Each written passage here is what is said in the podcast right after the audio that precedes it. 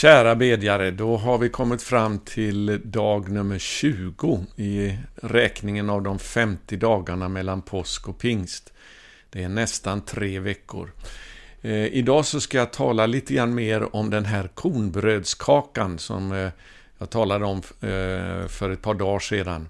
Det finns så mycket uppenbarelse i det här som jag tror är så viktigt för oss alla i det här läget när vi beder om uppståndelsekraften, att den ska kunna komma och vila över oss, att vi ska få ta del av samma väldiga styrkas kraft som verkade i Jesus när Gud, Fadern själv, uppväckte honom ifrån de döda och satte honom på den högra sidan, hans högra sida i den himmelska världen, högt över alla andevärldens furstar och väldigheter. Och den kraften, den har vi också tillgång till. Och som ni kommer ihåg kanske då, ni som såg eh, eh det jag spelade in på dag nummer 18, eh, om uppståndelsekraften, så talade vi om den här kornbrödskakan som rullade in i midjaniternas läger och eh, eh, gjorde att hela stabstältet, högkvarteret, det föll ner till marken och vändes upp och ner och blev liggande som det står. Det här är en bild på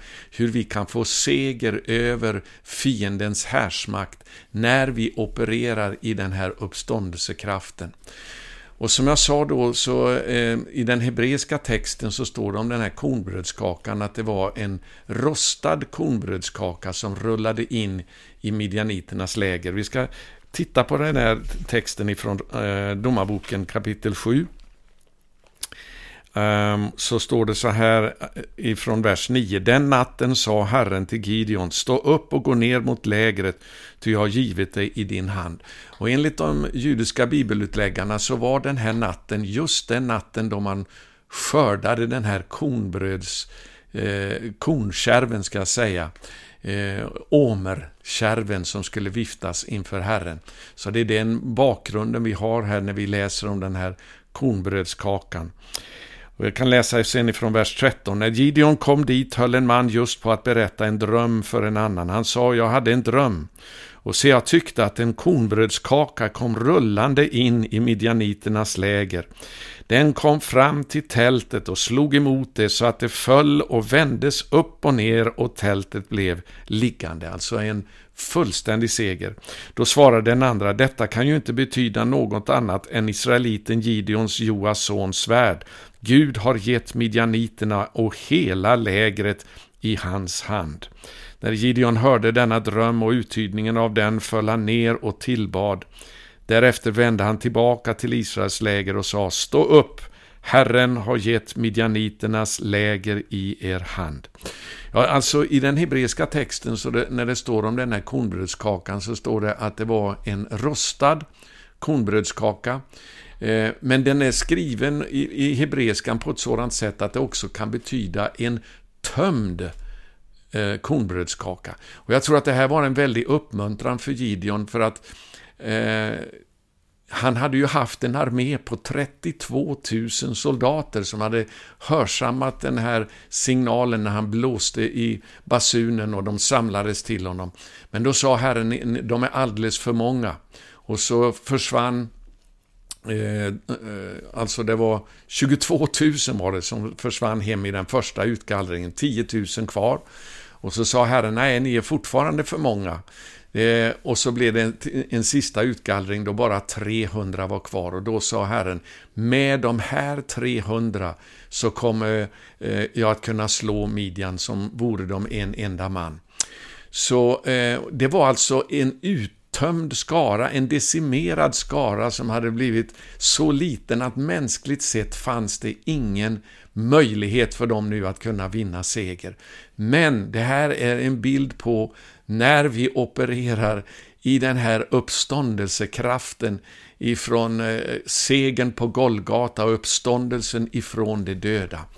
Och det här ska vi läsa om det för att det är ju en bild på hur eh, vår mästare tömde sig på allting eget. Han blev den här tömda kornbrödskakan. Eh, låt oss läsa om det här i Filipperbrevets andra kapitel.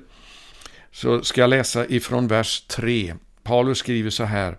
Var inte självupptagna och stolta. Var istället ödmjuka och sätt andra högre än er själva. Se inte på ert eget bästa, utan tänk på andras. Var så till sinnes som Kristus Jesus var. Fastän han var till i Guds gestalt räknade han inte tillvaron som Gud som ett segerbyte, utan utgav sig själv genom att anta en tjänares gestalt.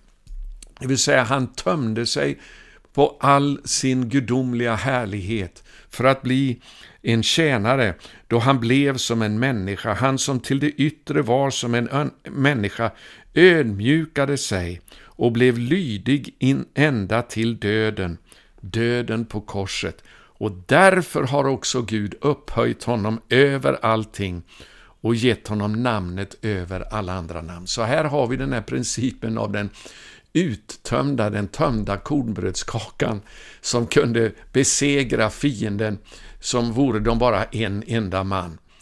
Och det är det här Paulus sedan går vidare med i Filipperbrevets tredje kapitel, att ge som ett exempel för oss. Alltså, vi ska vara på samma sätt som vår mästare som tömde sig på allt sitt eget, för att eh, istället kunna få eh, Guds kraft att verka igenom honom. Det står i Filipperbrevet 3 så här, jag ska läsa ifrån vers 7. Men allt det som var en vinst för mig räknar jag nu som förlust för Kristi skull. Ja, jag räknar allt som förlust, därför att jag har funnit det som är långt mer värt kunskapen om Kristus Jesus min Herre. Här ser du alltså hur Paulus väljer också att tömma sig på alla sina meriter han hade och som han har räknat upp tidigare i kapitlet. Han blev en efterföljare till Messias genom att gå samma korsväg. Och han skriver vidare så här För hans skull har jag förlorat allt och räknar det som avskräde för att jag ska vinna Kristus och bli funnen i honom, inte med min egen rättfärdighet, den som kommer av lagen, utan med den som kommer genom tro på Kristus, eller som jag skulle vilja översätta, för det betyder samma sak, genom förtröstan på Kristus. Där han inte förtröstade på någonting av sitt eget och sina egna meriter. Eh, rättfärdigheten från Gud genom förtröstan eller genom tron. Och så står det sen i vers 10, då känner jag Messias, Kristus och kraften från hans uppståndelse. Folkbibeln översätter det lite annorlunda här. Eh, normalt så översätts det här med att jag vill lära känna Kristus och hans uppståndelses kraft. Men det han har förklarat innan det är därför att han valde att lägga ner allt sitt eget, så kan det också översättas då känner jag Kristus och kraften från hans uppståndelse och delar hans lidanden genom att bli lik honom i en död som hans. Samma väg alltså som eh, Jesus fick gå när han tömde sig på allt sitt eget, kom först som en människa, sedan som en, inte bara som en människa utan en tjänare, och sedan inte bara som en tjänare utan han blev lydig och ödmjukade sig ända till den förnedrande döden på korset. Det är exemplet för oss om vi ska uppleva den här uppståndelsekraften. Och det är det som Paulus talar om i nästa vers. I hopp om att nå fram till uppståndelsen från de döda. Paulus talar inte nu om den fysiska uppståndelsen som kommer att ske vid Jesu återkomst, för då kommer till slut, alltså efter tusenårsriket, kommer ju alla att uppstå ifrån de döda. Eh, och framförallt de som hör honom till när han kommer. Det här handlar om att han ska få ta del utav uppståndelselivet som finns genom förtröstan på Kristus, på Messias. När vi tömmer oss på allt vårt eget, lägger ner allt det som vi är i oss själva och framförallt vår egen vilja för att ta vårt kors på oss. Eh, och så fortsätter han, inte som jag redan har gripit det, alltså det här uppståndelselivet, eh, eller redan har nått det målet. Men jag jagar efter att gripa det eftersom jag själv har blivit gripen av Kristus Jesus. Bröder, jag menar inte att jag redan har gripit det, men ett gör jag. Jag glömmer det som ligger bakom och sträcker mig mot det som ligger framför och jagar mot målet. Och här översätter folkbibeln lite tokigt. Det står eh, mot segerpriset, Guds kallelse till himlen i Kristus Jesus. Det står inget om himlen i grundtexten här, men i den äldre bibeln står det Guds kallelse ovanifrån. Eller som det också kunde uttryckas, Guds höga kallelse i Kristus Jesus. Vad är den höga kallelsen?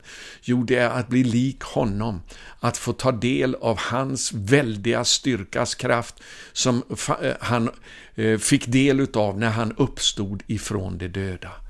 Och det är därför som Jesus säger i Matteus kapitel 16, eh, ifrån vers 24, Jesus sa till sina lärjungar, om någon vill följa mig, så ska han förneka sig själv, här har du det igen, att tömma sig på allt sitt eget och ta sitt kors på sig. Korset är ett förintelsevapen, det är ett dödsvapen eh, som, som det handlade om alltså. Den mest förnedrande döden som man skulle tänka sig att bli korsfäst. Och följa mig. Den som vill bevara sitt liv ska mista det, men den som mister sitt liv för min skull, han ska vinna det. Och vänner, det är just det här som Gud är ute efter i, i oss. Det är att vi ska mista vårt eget liv för att vi ska få ta del av Guds uppståndelseliv som finns i Kristus Jesus. Det vill säga att vi blir det här fullkomliga offret, där vi lägger oss själva på altaret och säger Far, ske inte min vilja, utan ske din vilja. Om Gud hittar ett sådant folk så kommer han att kröna det med sin härlighet, med Andens kraft och liv. Och det är det här vi ber om under de här 50 dagarna mellan påsk och pingst. Det är att vi ska få gå samma väg som vår Mästare, att tömma oss på allt eget för att bara göra Guds vilja. Där vi inte sitter fast i våra egna prylar, begär, status, eh, ägodelar, allt vad det kan vara frågan om, vår egen vilja framförallt det vi vill, utan vi ger upp allt detta, vi blir den här tömda kornbrödskakan som Gud kan använda in i fiendens läger för att de ska kunna eh, fullständigt besegras genom Guds makt. Så det är det här vi ska be om, att vi kan lära känna honom och hans uppståndelses kraft genom att bli lik honom i en död som hans. Att vi tar korset på och säger, jag ger upp mitt liv för dig, Herre. Ske inte min vilja, utan ske din. Låt oss be tillsammans. Fader i himmelen, jag tackar dig för att under de här 50 dagarna så ber jag att vi ska få gå igenom den här processen där vi blir tömda på allt vårt eget. För att din vilja ska ske i våra liv.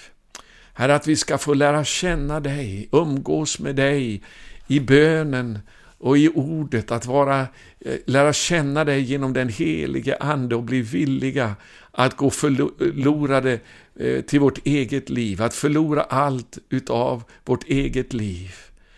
För att du ska få göra precis det du vill med oss. Herre, jag ber att du ska göra oss till den här kornbrödskakan som kan rulla in i fiendens läger och kan om inte göra fiendens planer.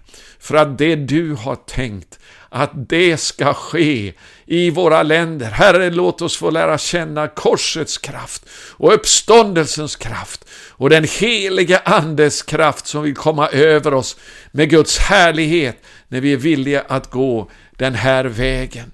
Herre, tack för att du vill resa upp ett sådant folk för att din vilja ska ske, att människor ska bli frälsta, att väckelse ska kunna skaka våra länder i Norden. Låt det börja med oss, jag beder, i Jesu välsignade namn. Halleluja. Gud välsigne dig att hålla ut i den här bönen och att söka Herren under de här dagarna. Vi tror Gud om en ny pingst som en god vän berättade för mig den här eh, dagen att Gud hade väckt honom med orden Azusa Street. Det var där anden föll. eh, som förvandlade, man kan säga blev startpunkten till en väckelse som förvandlade hela världen. Och vi behöver en sån ny begynnelse igen i vårt land. Var med och be om det, var med att söka Herren, var villig att gå förlorad, eh, att förlora, ska jag säga, eh, allt utav ditt eget, att bli den tömda kornbrödskakan som Gud kan använda. Gud välsigne dig.